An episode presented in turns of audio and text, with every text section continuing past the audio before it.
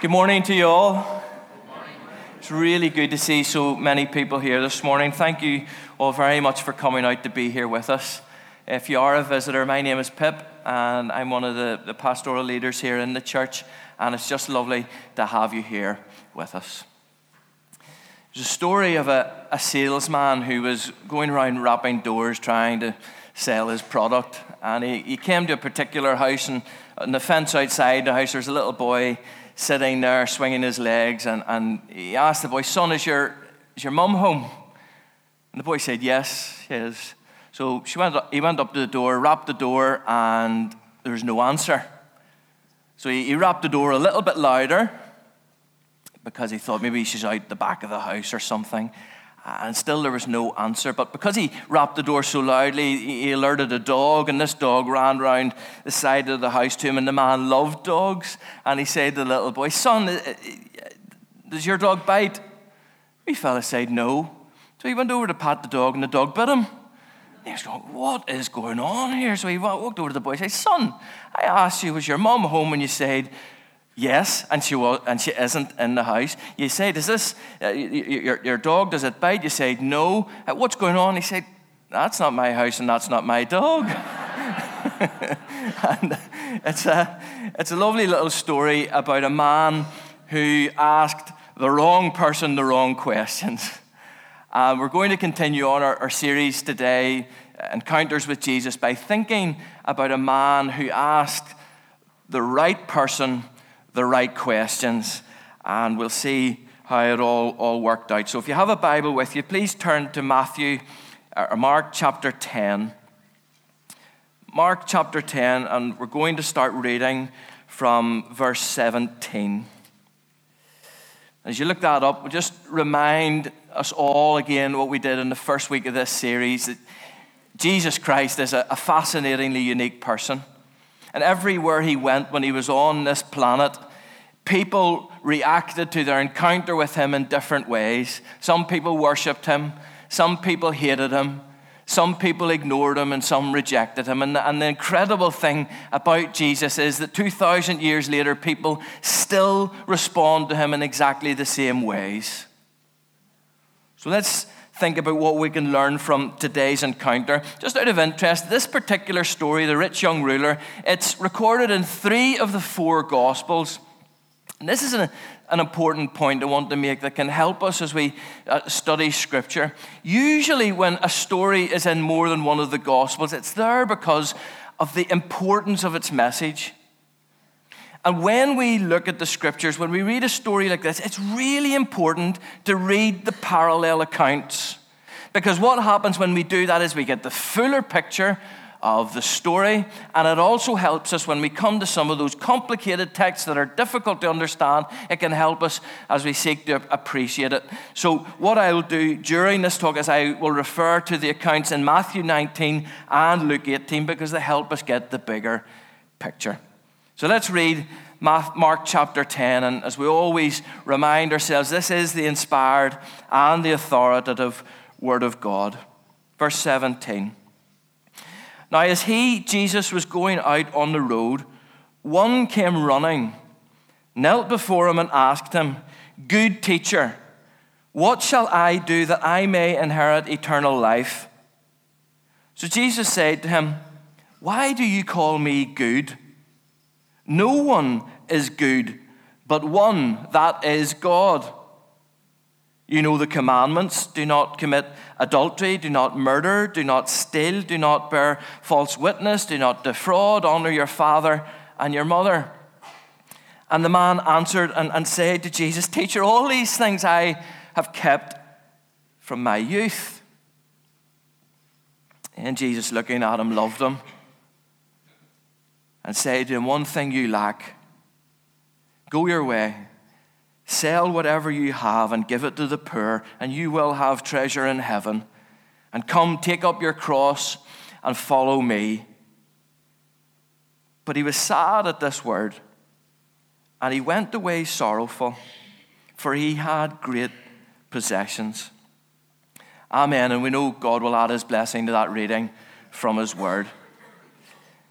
I, just find this a, a, fabulously interesting story. And it all seemed to have a, a very good start. Everything seemed to start really well. This young man seemed to have an awful lot going for him. When we read the three accounts, we pick up the picture that the man was described as being rich. And he was rich in a number of different ways. He was certainly rich in monetary terms, but he was also, it also seemed that he was rich uh, morally, and he was certainly rich in influence. Luke chapter 18 describes him as a ruler and commentators say that more than likely he was a ruler in the synagogue, not a, a Pharisee or anything like that, just a wealthy layman who had position, power, and, and influence. You know, if you were looking to employ someone today and, and, and if this guy applied, he would certainly be top of your, your short list. He also seemed to have everything together in the way that he approached Jesus. Firstly, he ran to Jesus, which is important. We, we can often miss so many things in the scriptures because we live in a different culture. And this is one of those occasions. The man ran to Jesus, and the point here is men of influence in the Middle East do not run. Men of influence in the Middle East do not run because it would be seen as degrading and humiliating for them to have to do so. When Jesus told the story of the prodigal son, I can almost hear the gasps of people when he said about the father figure running to meet the son, humiliating himself to run and meet the son because father figures were so revered in that culture and also had great influence. And here is someone who had tremendous influence running to Jesus. And I reckon that's why when you read Matthew's account, he starts saying, Now behold, because this was just so unusual a thing to see. It was a startling scene. So, in running to Jesus, the man degrades himself. He also shows eagerness and urgency. He knelt before Jesus, and in doing so, he adopts a posture of humility. He was respectful. He says, Good teacher. He had plenty of courage. He, he asked his question in, in full view of the public. This wasn't like Nicodemus, you know, hiding away at night, going to see Jesus in the, at night time because he didn't want people to see him. This man had the courage to openly and publicly run to Jesus, kneel before him, and ask the right question. And he was also a wise and a discerning young man, too, in that he asked the right person about eternity. In 1 John chapter 5 verse 20 it describes Jesus as the son of God and eternal life. So the wise discerning young man asks the right person the right question. Everything seemed right many ways. If that man came into church today, we would think he's ripe harvest. We would say, let's pray with him quickly. Here's somebody who wants to become a Christian, and we would all celebrate. We've got another convert into the kingdom. Do you know, there are lots of wealthy, religious, and morally respectable people who will gather in churches up and down this country today but the difference between many of them and this young man is that he was so all together that he knew he wasn't all together. He was so all together that he knew he wasn't all together. He knew something was missing. And on the surface, everything seemed right. But this story is in three of the Gospels because Jesus' response goes deeper than the surface to reveal a fundamental flaw. And the central point of this story for me is that this man had an incorrect understanding of goodness. This man had an incorrect understanding of goodness. This man thought he was good. There's no doubt about that. He was doing well economically and religiously. People probably looking on, including the disciples, probably thought this guy was doing really good too. But Jesus used this comment, good teacher, to start to reveal and highlight this man's incorrect understanding of God's goodness and his own goodness. Jesus said to him, Why do you call me good? I reckon Jesus said that because he was saying to the man, You don't even know who I am.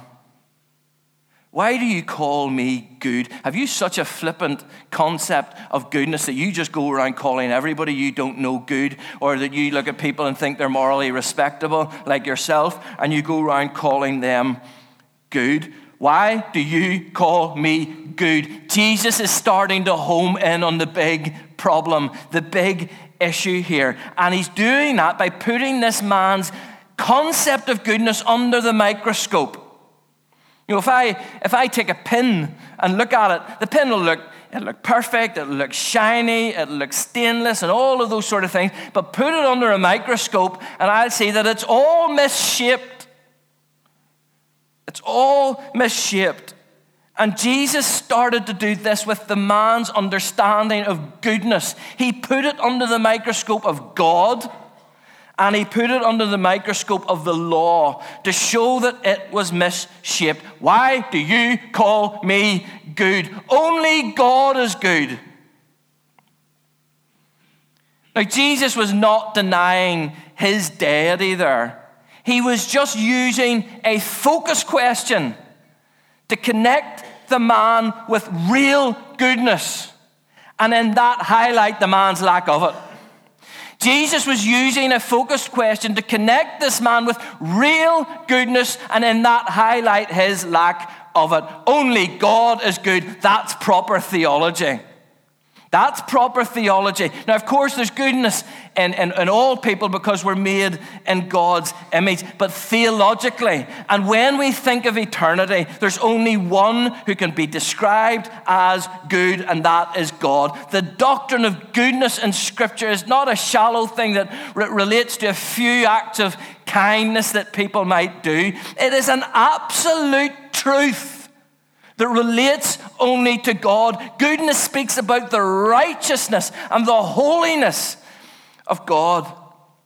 Psalm 15, verse 3 says, There is no one good, not one, because only pure goodness can be related to God, and in the light of God, no one is good.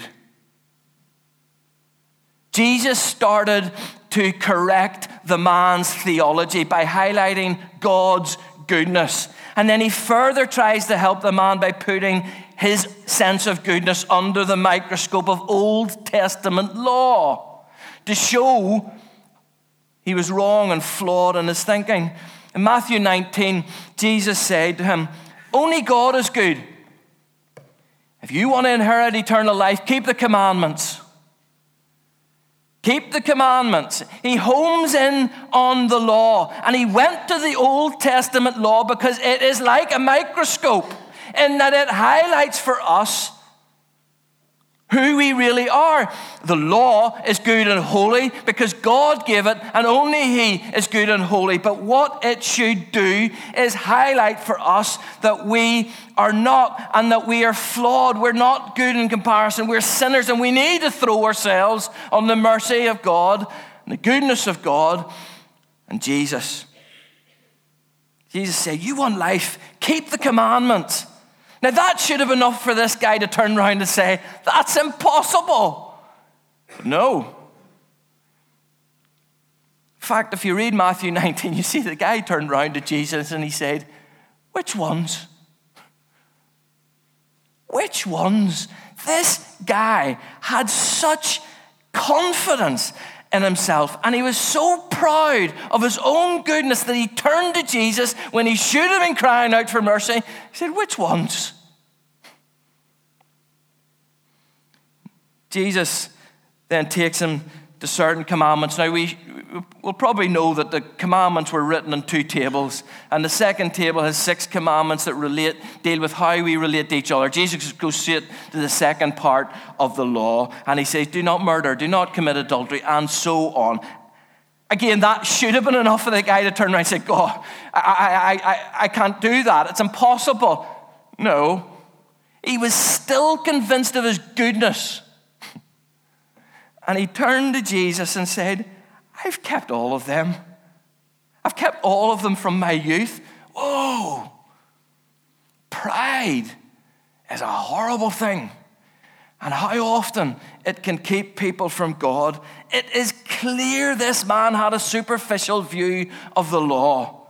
Jesus revealed the depth of the law on the mount in the Sermon on the Mount by saying, You've heard it about murder. I'm actually saying if you're angry with someone, you're guilty. Adultery, if you even have thoughts in your head, you are guilty and so on. But this guy had such a superficial view of the law. It must have been more, more than a box ticking exercise for him. This should have been the microscope that highlighted his lack of goodness, but he completely missed it. He thought, I'm good. I've been doing all this from my youth. If you notice, Jesus didn't even try to take him to the Sermon on the Mount and repeat that to him or debate the man's shallowness or actually highlight to him, son, you actually break the law every day of your life. He actually just went for the jugular. He went for the jugular. Okay. It's almost like I, I, he, Jesus is, is thinking this in his head. Okay, you think you're good enough to keep the commandments, right? Let's get serious. Let's go to the first one. What's the first commandment? Have no gods before me. Right? Go you and sell everything you have and give it to the poor. Boom. Go you and sell everything that you have and give it to the poor and you will have treasure in heaven. Now, just for clarity here, Jesus was not saying that salvation can come through works, i.e., sell everything you have and you're in the kingdom. He's not saying that we have to give up all our wealth in order to follow him. He's not saying that money is bad. In fact, some of the great old patriarchs in the, the, the Old Testament were some of the wealthiest people on the planet. In saying that, we do need to have a correct theology of money, and we do need to have a correct theology of how we approach poverty and seek to deal with that. But Jesus said this. Uh, in order to get to the heart of the problem, which is the man's concept of goodness. Only God is good, and you're not good in comparison. If you want eternal life, see your God. See your God of money that you worship. Give it up. Give it over to the goodness of God and come and follow me. Jesus now reveals who he is, and he says, Take up your cross, son, and follow me. The Bible says that Jesus loved this man. It's a beautiful picture. He loved him enough to tell him the truth. How would we have answered this man's questions? I think we would have tried to get a quick conversion, and there's another stat for the church to put in a prayer letter or celebrate. Jesus didn't do anything of the such. He calls this man to a place of surrender. Only God is good. Now, this guy, he's climbing up the ladder. He's thinking, I'm doing great in my life. What do I need to do? Maybe one more run and I'm in the kingdom. And Jesus blows it all apart. He says, Son, you're on the wrong ladder. You're on the wrong path. You're on the wrong road. It's not going to work. One thing you lack, but in that one thing, the man lacked everything. One thing you lack. What must I do? No. There's nothing you can do. There's nothing you can do. Why? Because you're not good enough.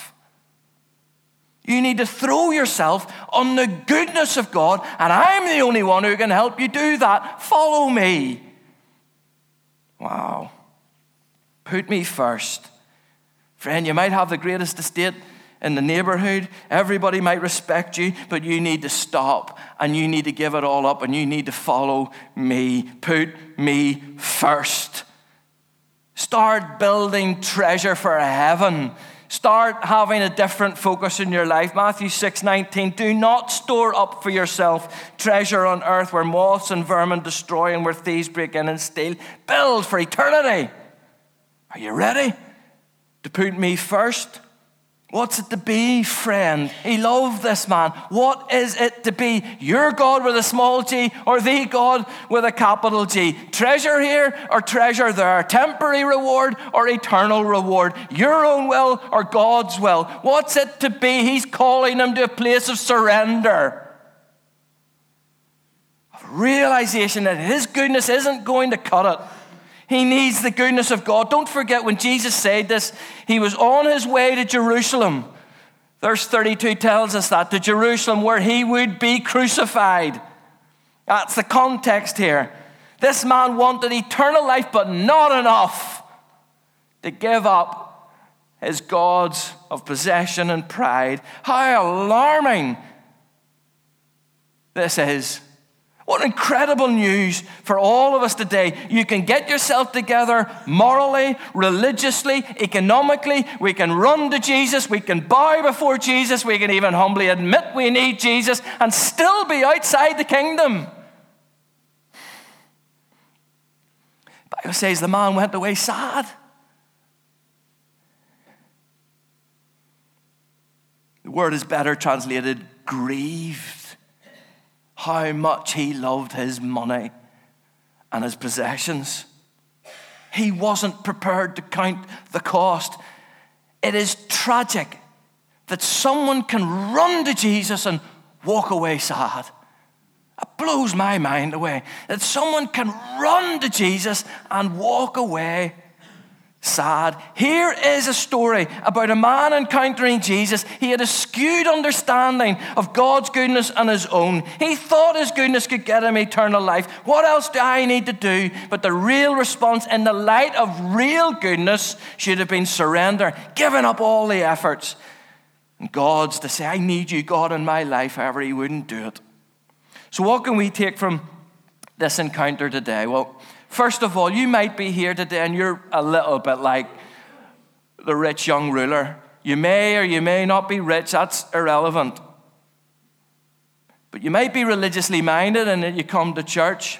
You might be think you're morally good and think your goodness is, is enough. It's going to get you in the kingdom. No. What this story actually reveals to us is you're climbing the wrong ladder.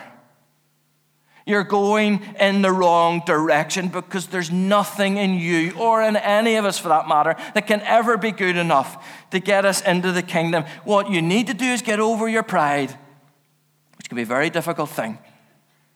And you need to surrender. The goodness of God is so perfect so perfectly displayed at the cross where Jesus did for you and for me what we cannot do for ourselves. He made the way open so that we can find forgiveness, that we can find love, that we can find a relationship with God that transforms everything. It transforms our, our lives, it transforms our eternity.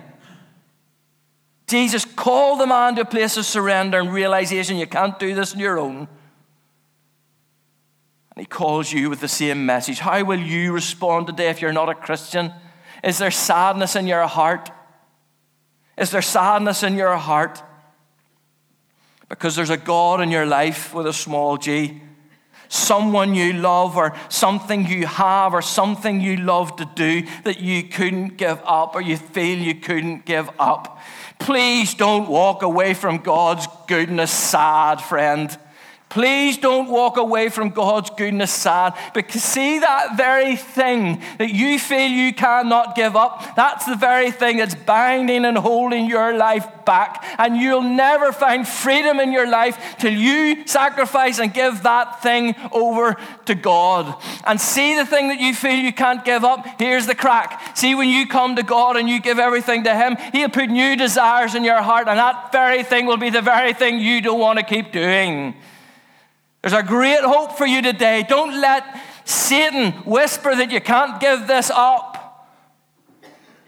Don't walk away from God's goodness sad today. Surrender. Open your heart to Him. Give everything to Him and follow Him.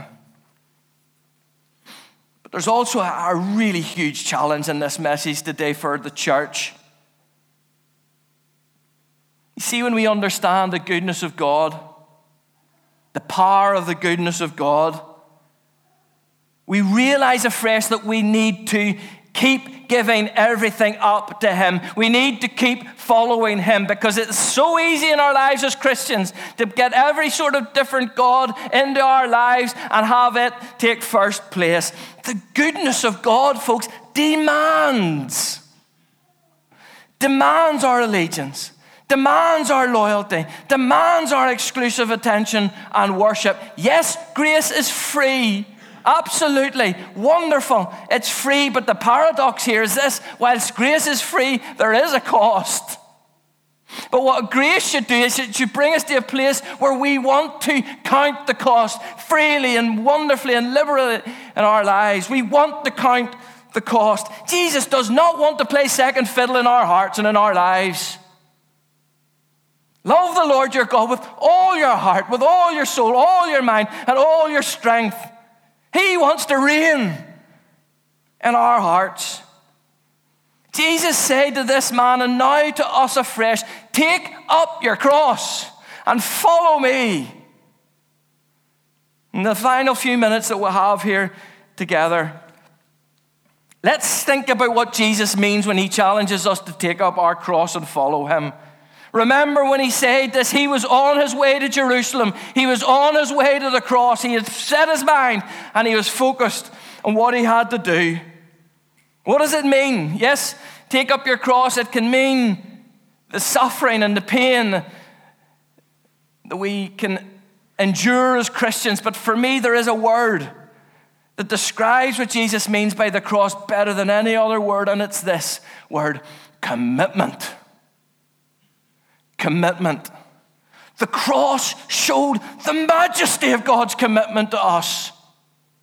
When God's Son was punched, when he was kicked, when he was whipped, when he was mocked, when he had a crown of thorns put on his head, and when he was nailed in humiliation, naked to a cross, to hang there for six hours in humiliated agony, he was showing his absolute and resolute commitment to us, not holding anything back, everything. The cross also shows the Father's commitment to us as well. A.W. Tozer, will you hear this? Say this For the Father to watch his Son, who knew no sin, be humiliated on the cross, those iron spikes the Roman soldiers hammered through the hands of Jesus went right through that wooden cross into the heart of the Father. Oh, what a powerful image! What a powerful picture. But the cross shows the majesty of God's commitment to you and God's commitment to me. So when Jesus says, Take up your cross and follow me, I reckon he's asking for our commitment. He's absolutely asking for our commitment. Yes, grace is free, wonderful grace. But grace needs to inspire us to count the cost and should inspire us to commit and give our afresh, our afresh our all to Him. Band are going to join me on the stage here. And they're going to lead us in a, a final section of, of worship today. But, folks, the goodness of God, the goodness of God calls every single one of us in this place here today afresh to the altar, afresh to the place of sacrifice, afresh to the place where we give everything back to Him. With the challenge follow me, follow me whether it's for the first time or the umpteenth time, whether it be because of a wrong sense of goodness in our lives or a God that we feel we cannot give up. Whatever, Jesus gave us everything for us 100%. If it was possible to give 110%, He would have done. God the Father gave 100% for us, totally committed. And you and I are never going to be fully content in our lives until we give Him our all. Freedom comes with surrender. There's another paradox for you. Freedom comes with surrender. When we lay down the gods that often master us and hold us back, maybe for some people it's money, but freedom only comes when we bring those gods to the altar and we say, God, in the light of your infinitely perfect goodness, I'm laying it all down again. I'm giving everything back to you. I'm going to get off this ladder because it's ruining me and it's only going to lead me away from you for time and eternity. I'm going to get myself right. Or, Jesus, I'm giving everything back to you.